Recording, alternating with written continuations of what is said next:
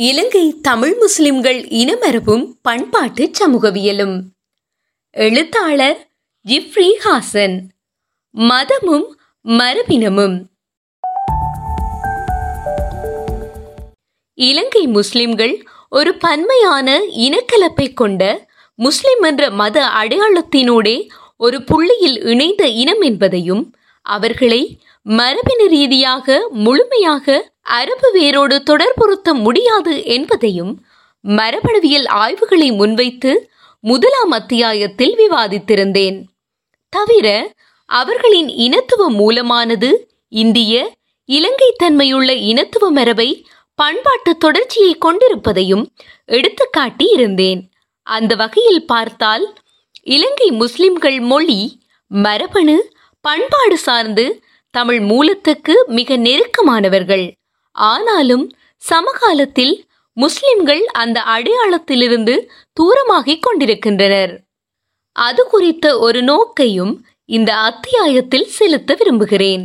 இன்றைய உலகு பல மதங்கள் பண்பாடுகள் மொழிகள் இனங்கள் என பிரிந்திருக்கும் பன்மை நிலமாகும்.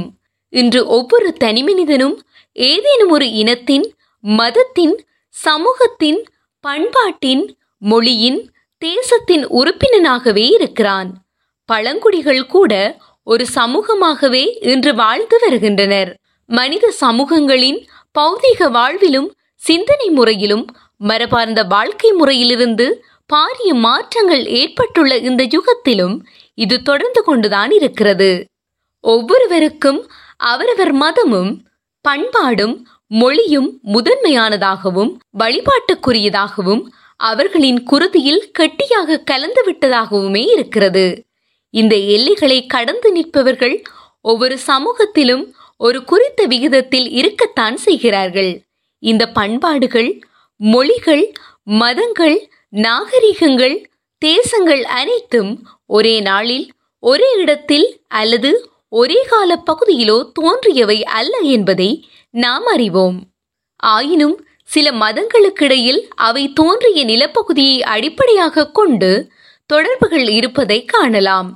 உதாரணமாக மத்திய கிழக்கு நிலப்பகுதியில் தோன்றிய யூதம் கிறிஸ்தவம் இஸ்லாம் ஆகியவற்றுக்கிடையில் தொடர்புகள் உள்ளன. பொதுவாக இம்மூன்று பெருமதங்களும் பல்லறை வழிபாட்டு சமூகங்களிலிருந்து பல்லறைவாதத்தை எதிர்த்து தோன்றிய மதங்களாகும். அதனால் இந்த மும்மதங்களினதும் மைய கொள்கையாக ஓரறைவாதம் விளங்குகிறது. அரேபிய தீபகற்பத்தில் தோன்றிய இம்மூன்று மதங்களினதும் கடவுள் கொள்கை வேதம் கூறும் செய்திகள் போன்றவற்றில் ஒத்ததன்மை இருப்பதையும் காணலாம். அதேபோன்று இந்திய மண்ணில் தோன்றிய சமணம் பௌத்தம் போன்றவற்றுக்கிடையிலும் இந்த நெருக்கம் உள்ளது. அதேபோன்று ரஷ்யா பாரசீகம் சிரியா கிரேக்கம் மற்றும் ஐரோப்பா போன்ற பகுதிகளில் தோன்றிய மதங்கள் மற்றும் தத்துவங்களும் கூட ஒன்றுக்கொன்று ஒத்ததன்மையை கொண்டுள்ளன. இது ஒன்றின் மீது மற்றொன்று ஏற்படுத்தும் தாக்கம் தான் முன்னியதிலிருந்து பின்னையது தாக்கம் பெறாமல் முழுமையாக தனித்துவமானதாக எந்த மதமும் இல்லை என்பதை வரலாற்றிலிருந்து நாம் கற்றுக்கொள்கிறோம். ஒரு மண்ணில் தோன்றும் மதமோ தத்துவமோ முதன்மையாக அந்த மண்ணுக்குத்தான் அசலானதாக இருக்கும். ஏனெனில் அந்த மதம் அந்த சமூகத்தின் பாரம்பரியமான மொழி பண்பாடு மரபுகள் கலைகள் சமூக உளவியல் மானுடவியல் கூறுகள் சமூக தன்மைகள் போன்றவற்றையே பெருமளவில் பிரதிபலிக்கும். கடவுள் கொள்கையில் மட்டுமே மாற்றத்தை ஏற்படுத்துவதோடு மிகச்சிறு அளவில் வணக்க முறைகளில் புதுமையை அறிமுகப்படுத்தும். ஒரு மதம் அது தோன்றிய மண்ணிலிருந்து தேசத்திலிருந்து கலாச்சாரத்திலிருந்து நாகரிகத்திலிருந்து சமூகத்திலிருந்து மிக தொலைவில் இருக்கும் வேறு சமூகங்களுக்கு பண்பாடுகளுக்கு இடங்களுக்கு பரவி செல்லும் போது அந்தந்த சுதேச சமூகங்களுக்கு அப்புதிய மதம் செயற்கையானதாக அந்நியமானதாகவே தோன்றும். காரணம் ஒரு மதம் புதிதாக ஒரு சமூகத்தில் அறிமுகமாகும் போது அந்த மக்கள் ஏற்கனவே ஒரு மதத்தின் சமூகத்தின் மொழியின் பண்பாட்டின் உறுப்பினர்களாகவே இருப்பார்கள். அவர்களில் எல்லோருமே தங்களது பழைய நம்பிக்கையை மதத்தை துறந்து புதிய மதத்தை ஏற்றுக்கொண்டு அது உருவாக்கும் சமூகத்தினதோ இனத்தினதோ பண்பாட்டினதோ உறுப்பினராக ஆகிவிடுவதில்லை. மாறாக தாங்கள் கொண்டிருக்கும் நம்பிக்கை பண்பாட்டு நடைமுறைகள் வழக்காறுகள் இன தனித்துவங்கள் மொழி பாவனைகள் போன்றவற்றை அப்படியே பேணிக்கொண்டு கடவுள் கொள்கையாக புதிய மதத்தை தழுவிக் கொள்கின்றனர். ஆயினும் இந்த மாற்றம் இலகுவில் நடந்து முடிவதுமல்ல. பழைய மத தலைவர்களினதும் அபிமானிகளினதும் பலத்த எதிர்ப்புகள் அதன் உச்ச எல்லையாக யுத்தம் வரை அந்த எதிர்ப்பு இருக்கும். அனைத்தையும் தாண்டித்தான் ஒரு மதத்தால் இந்த மாற்றத்தை ஏற்படுத்த முடிந்திருக்கிறது. உலக வரலாற்றில் பெரும் மதங்களுடன் மோதி இதில் தோல்வியடைந்த பல மதங்கள் அப்படியே எச்ச சொச்சம் இல்லாமல் அழிக்கப்பட்டும் உள்ளன. உள்நாட்டு சமூக மரபுகளை மறு ஆக்கம் செய்யும் வெளிநாட்டு மதங்கள். புதிதாக ஒரு மதம் அந்த மண்ணிலிருந்தே உருவாகி வரும்போது அல்லது வேறு மண்ணிலிருந்து வந்து அறிமுகமாகும் போது அம்மண்ணில் வாழும் சுதேச மக்கள் அப்புதிய மதத்தை தழுவிக்கொண்டாலும் அதன் பண்பாடு மற்றும் மரபுகளையும் சேர்த்து பின்பற்றுவதில்லை. காலப்போக்கில் அது திட்டமிட்ட வகையில் அந்த மக்களின் பழைய நம்பிக்கைகள் வழக்காறுகள் போன்றன முற்றாக புதிய மதத்தால் களையப்பட்டு மறு ஆக்கம் செய்யப்படும். அப்புதிய மதத்தை பின்பற்றும் சுதேச மக்களின் மூன்றாம் நான்காம் தலைமுறையினரை அவர்களது முன்னோரின் பழைய நம்பிக்கைகள் வழக்காறுகள் கலாச்சார எச்சங்கள் போன்றவை தம்முடையவை அல்ல அவை அழிக்கப்பட வேண்டியவை அல்லது வழிகேடானவை என புதிய மதத்தின் தூய்மைவாதிகளால் மூளைச்சலவை செய்யப்பட்டு புதிய மதத்தின் தூய்மைவாத பக்தர்களாக மாற்றப்படுகின்றனர். இப்படித்தான் தூய்மைவாதம் உருவாகிறது. கிபி ஆறாம் நூற்றாண்டில் மக்காவில் இஸ்லாத்தை முதன் முதலில் முகமது நபிகளார் முன்வைத்தது பல்லறிவாத வழிபாட்டில் இருந்த இஸ்லாத்தில் இருந்து முற்றிலும் வேறுபட்ட மத நம்பிக்கை கொண்ட கலாச்சாரத்தை கொண்ட அரபிகளிடம்தான். அப்போது அந்த அரபிகளின் பிரதான மதமாக அவர்களின் மூதாதையரின் மதமான பல்லறை வழிபாடு விளங்கியது. அதே நேரம் அவர்களை மிக அண்டிய பகுதிகளில் கிறிஸ்தவம் ஜூதம் போன்ற மதங்களும் காணப்பட்டன. முகமது நபிகள் அரபிகளின் பாரம்பரிய மதமான பல்லறைவாத மதத்திலிருந்தே தோன்றினார். ஏற்கனவே அரபு தீபகற்பத்தில் ஒரு நாகரிகத்தை வரலாற்றை தோற்றுவித்த அரபிகள் அரபு மொழியையும் உருவாக்கி இருந்தனர். அரபு தீபகற்பத்தில் பல்வேறு மதங்கள் நம்பிக்கைகள் பண்பாடுகள் மரபுகள் உருவாகி வந்த போதிலும் வலுவானதும் உறுதியானதுமான மொழியாக அரபும் அரபு பண்பாடும் விளங்கியது. இதனால் தான் அந்த மக்களும் தேசமும் அரபுக்கள் என்றும் அரேபியா எனவும் அழைக்கப்படுகிறது. எனினும் இதன் மூலம் இஸ்லாம் வருவதற்கு முன்னர் பல்லாயிரக்கணக்கான ஆண்டுகளாக அந்த மக்களிடமிருந்து வந்த வழக்காறுகள் மரபுகள் மொழி கலாச்சாரம் போன்றன இந்த புதிய மதத்தின் வருகையினால் முற்றாக அழித்தொழிக்கப்படவில்லை. கடவுள் வழிபாட்டிலும் மத நம்பிக்கையிலும் தான் மாற்றம் ஏற்படுத்தப்பட்டது. இஸ்லாத்தின் வருகையின் பின்னரும் அரபு மொழி மாற்றியமைக்கப்படவில்லை என்பதையும் அரபிகளின் பாரம்பரியமான ஆடை உணவு கலை போன்ற பண்பாட்டு கூறுகளில் மாற்றம் ஏற்படுத்தப்படவில்லை. இஸ்லாத்தின் வருகைக்கு பின்னரும் இஸ்லாத்துக்கு முன்னர் இருந்த அதே மொழியும் பண்பாடும் மரபுகளும் பாரம்பரியங்களும் தான் இஸ்லாத்துக்கு பின்னரும் தொடர்ந்தது.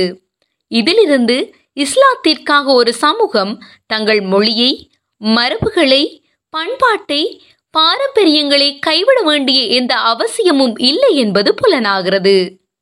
இந்திய இலங்கை சூழலில் இஸ்லாம் பரவுவதற்கு முன் இங்குள்ள மக்கள் சுதேச மதத்தின் பண்பாட்டின் இனத்தின் மொழியின் உறுப்பினர்களாகவே இருந்திருப்பார்கள். இஸ்லாம் இங்கு அறிமுகமானதன் பின்னர் இந்திய இலங்கை சுதேசிகளாக இருந்த சிலர் இஸ்லாத்தை தழுவி இஸ்லாம் என்ற புதிய மதத்தின் அங்கத்தவர்கள் ஆயினர் ஆனால் அவர்களின் பூர்வீக மதம் இஸ்லாம் அல்ல மொழி அரபும் அல்ல. அவர்களின் பண்பாடும் மரபும் கூட அரபு பண்பாடோ மரபோ அல்ல. அநேகமாக அவர்களும் பல்லறைவாத நம்பிக்கையுடைய இந்நாடுகளின் சுதேச குடிகள்தான். இவ்வாறு புதிதாக இஸ்லாத்தை தழுவிக்கொண்ட சுதேசிகள் மத்தியில் பல நூற்றுக்கணக்கான ஆண்டுகளாக மாற்றம் நிகழ்ந்து வந்திருக்கும்.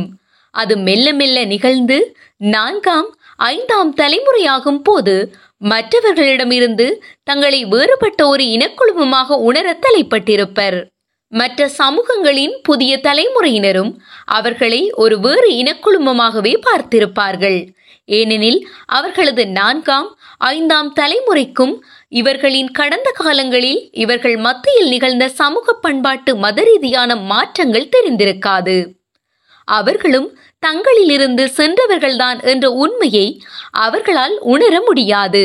காரணம் அவர்கள் சிறு பிள்ளைகளாக சமூகத்திலிருந்து உருவாகி சமூகமயமாகி வரும் போது இவ்வாறு பண்பாட்டு மாற்றத்துக்குள்ளானவர்களை புதிய இனமாக வேறு மதமாக தங்களிலிருந்து வேறுபட்டவர்களாக பார்த்தே பழகி வந்திருப்பார்கள். இலங்கை முஸ்லிம்கள் இலங்கை எங்கிலும் பரந்து வாழ்ந்தாலும் அவர்களின் தாய்மொழி தமிழ். வரலாற்று ரீதியாக மொழியை அடிப்படையாக கொண்டுதான் இனம் தீர்மானிக்கப்பட்டிருக்கிறது. சிங்களவர்கள் பௌத்தம் கிறிஸ்தவம் ஆகிய மதங்களை பின்தொடர்பவர்கள். ஆனால் இனம் சார்ந்து அவர்கள் சிங்களவர்கள். இங்கு அவர்களின் மொழி சமூக உளவியல் கூட்டுறவு கலை கலாச்சார தளம் ஆகியவை இன பண்பாட்டினாலேயே இன்றளவும் தீர்மானிக்கப்படுகின்றன. சிங்களவர்கள் பௌத்த கிறிஸ்தவ வித்தியாசங்களின்றி தங்களை சிங்கள இனமாகவே உணர்கிறார்கள். அவர்களை பொறுத்தவரை சிங்களவர்களில் ஒரு சொற்ப அளவினர் இடைநடுவில் கிறிஸ்தவ மதத்தை தழுவிக்கொண்டவர்கள் அவ்வளவுதான்.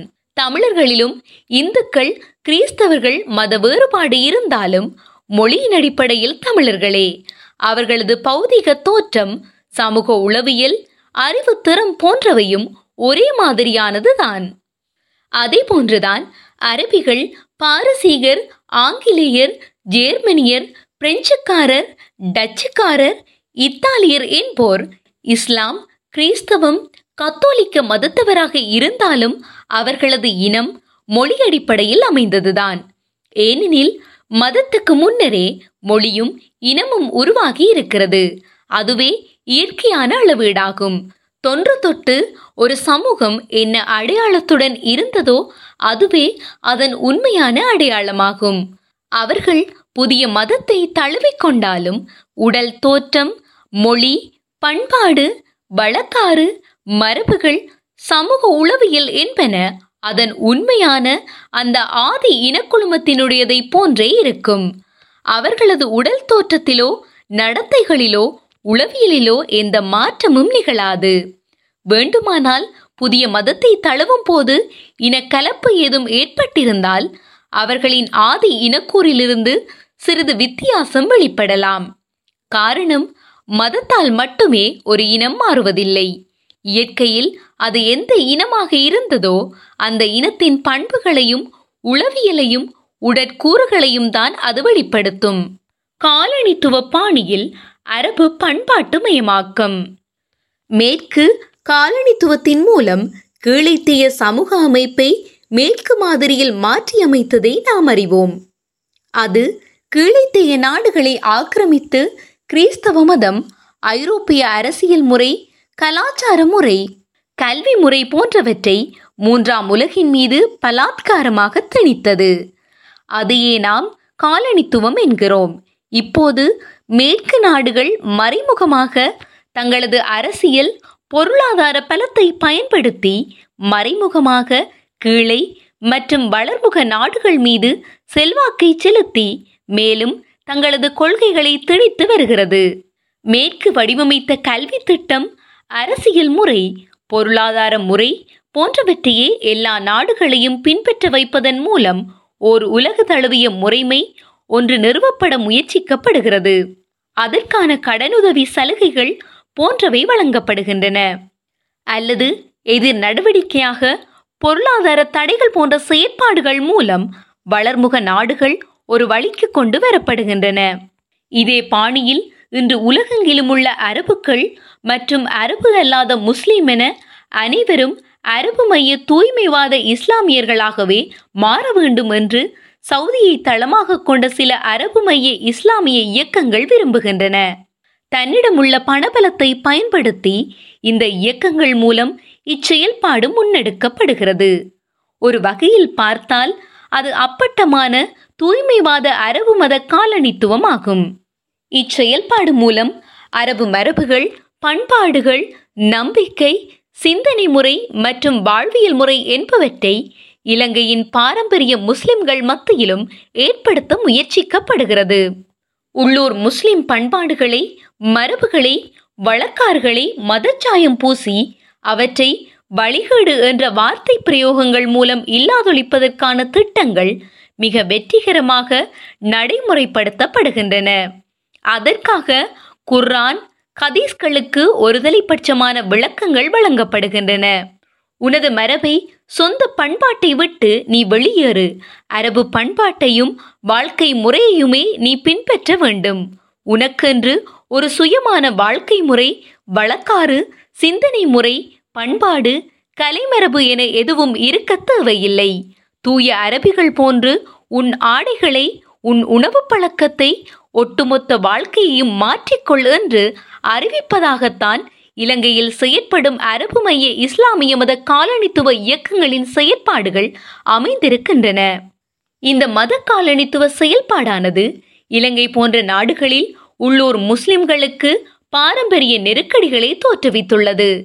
இஸ்லாமிய தூய்மைவாத இயக்கங்களின் வருகைக்கு முன்னர் வேறு நாகரிகங்களின் பண்பாடுகளின் தேசங்களின் மக்கள் இஸ்லாத்தை தழுவிக்கொண்ட போது அதனை ஒரு மதமாக மட்டுமே தழுவிக்கொண்டார்கள் தங்களுக்கு எந்த விதத்திலும் பொருந்தாத அரபு தேச மரபுகளை பண்பாட்டை வழக்கார்களை எல்லாம் இஸ்லாமாக வரித்துக்கொண்டு பின்பற்றவில்லை. அவர்கள் என்றென்றும் தங்களது பண்பாட்டு மரபுகளிலேயே அப்படியே தொடர்ந்திருந்தனர். உண்மையில் இஸ்லாம் வேறு அரபிய பண்பாடு வேறு என்பதை அவர்கள் நன்கு புரிந்து கொண்டனர். அரபு பண்பாடு அரபிகளின் வழக்காறுகள் மரபுகள் கலைகள் எல்லாம் சேர்த்துத்தான் இஸ்லாம் என்ற தவறான புரிதல் அவர்களிடம் இருக்கவில்லை. Iran Syria Malaysia Indonesia India போன்ற நாடுகளில் இந்நிலைமையை சிறப்பாக காண முடியும். அவர்கள் தங்கள் மொழியை நாகரிகத்தை மரபுகளை கலைகளை அழித்துவிட்டு அரபு பண்பாட்டையும் மரபுகளையும் கண்மூடித்தனமாக தழுவிக்கொள்ளவில்லை. இஸ்லாத்தை மதமாக தங்களின் கடவுள் கொள்கையாக வழிபாட்டு முறையாக ஏற்றுக்கொண்டுள்ளனர். அதாவது அந்த மாற்றம் பல்லறைவாதத்திலிருந்து ஓரிரை கொள்கையை நோக்கிய புலப்பெயர்வாக இடம்பெற்றுள்ளது. அதேபோல் ஆப்பிரிக்க சமூகங்களிலும் இஸ்லாம் பரவிய போது பெரும்பாலான சமூகங்கள் இஸ்லாத்தை மதநெறியாக தழுவிக்கொண்டனவே ஒழிய அரபுகளின் பண்பாட்டையும் சேர்த்து தங்களது நூற்றாண்டு கால மரபுகளை பண்பாடுகளை அப்படியே கைவிட்டுவிட்டு கண்மூடித்தனமாக பின்பற்றவில்லை. ஆன்மீகம்தான் ஒரு மதத்தின் ஆன்மாவாகும். அதுவே பின்பற்றப்பட வேண்டியது. மாறாக அதற்கு வெளியேயான அந்த மதம் தோன்றிய சமூகத்தின் மொழியையும் ஆடைகளையும் சாப்பாட்டையும் சேர்த்தே பின்பற்ற வேண்டும் என வாதிப்பது அடி முட்டாள்தனமானது பண்பாடு என்பது ஒரு சமூகம் நூற்றாண்டு காலமாக தாம் உருவாக்கி பேணி வரும் ஒரு சமூக விசையாகும். மதத்துக்காக தன் சொந்த பண்பாட்டை ஏன் கைவிட வேண்டும்? எல்லா சமூகங்களிலும் மதம் பண்பாட்டின் ஒரு கூறாகவே இருந்து வருகிறது. மதத்தின் ஒரு கூறாக பண்பாடு இருப்பதில்லை.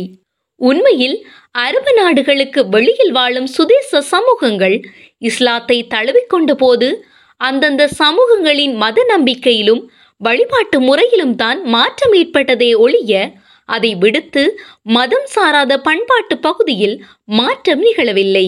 ஆனால் இலங்கை போன்ற தமிழ் இஸ்லாமிய சூழலில் தூய்மைவாத இஸ்லாமிய இயக்கங்கள் அரபு பண்பாட்டையும் மரபுகளையும் கூட இஸ்லாமாக முன்னிறுத்துகிறது. இலங்கை முஸ்லிம்களின் சுய மரபுகள் பாரம்பரியங்கள் வழக்காறுகளை முற்றாக அழித்தொழித்து இலங்கைக்கு எந்த விதத்திலும் பொருந்தாத அரபு மைய இஸ்லாத்தை திணிக்க முற்படுகின்றன. இலங்கையின் சமூக அரசியல் பண்பாட்டு சூழலுக்கு இந்த தூய்மைவாத இஸ்லாம் எந்த விதத்திலும் உகந்ததல்ல என்பதை இலங்கையின் அண்மைக்கால அரசியல் போக்குகளும் சிறுபான்மை இஸ்லாமியர்கள் எதிர்கொள்ளும் பாரிய நெருக்கடிகளும் இதற்கு தக்க சான்றாக உள்ளன. இஸ்லாத்தின் பல சட்டதிட்டங்கள் தூய்மைவாத கருத்துக்கள் என்பன இஸ்லாம் ஒரு ஆதிக்க சக்தியாக உருவான பின்பு கொண்டுவரப்பட்டவை. முஸ்லிம் பெரும்பான்மை இராணுவ பலம் யுத்த வெற்றிகள் மற்றவர்கள் மீது ஆதிக்கம் செலுத்தக்கூடிய வல்லமை உருவான பின்புதான் தூய்மைவாத கருத்தியல் பேசப்பட்டது. காரணம் அப்போது முஸ்லிம்கள் தான் பெரும்பான்மை. உலகின் ஆதிக்க தரப்பு ஆட்சியினர். எனவே மற்றவர்கள் அவர்களுக்கு கீழ் இருப்பதால் அங்கு முஸ்லிம்கள் தனிமைப்பட போவதில்லை. முஸ்லிம் அல்லாதவர்கள்தான் முஸ்லிம்களோடு ஒத்துழைத்து போகாவிட்டால் தனிமைப்படல் மற்றும் வேறு விதமான பாதிப்புகளுக்கும் உள்ளாக வேண்டி ஏற்படக்கூடிய சூழல் இருந்தது. இதனால் வேறு வழியின்றி அவர்கள் இஸ்லாத்துக்கு வர வேண்டி இருக்கும். இந்த சூழல் இப்போது உலகத்திலும் இல்லை இலங்கையிலும் இல்லை. ஆனால் தூய்மைவாத இஸ்லாமிய இயக்கங்கள் இன்னும் அதே நிலையில்தான் தாங்கள் இருப்பதான கற்பனையில் அவர்களது எதிர்பார்ப்புகளும் செயல்பாடுகளும் மிதப்பது போலுள்ளன. ஒரு மதத்தால் ஒரு சமூகத்தில் இத்தகைய பண்பாட்டு மாற்றங்களை ஏற்படுத்த முடியுமே தவிர அதன் மரபினத்தை மாற்ற முடியாது. ஏனெனில் மரபினம் என்பது உயிரியலோடு தொடர்புபட்டது என்பதை மீண்டும் ஞாபகப்படுத்துகிறேன். எனவே இந்திய இலங்கை தன்மையும் பூர்வீகமும் கொண்ட இலங்கை மரபின வேரை கொண்ட முஸ்லிம்களின் இனத்துவ மூலத்தை மதத்தால் பதிலீடு செய்ய முடியாது என்றே கருதுகிறேன். தொடரும்.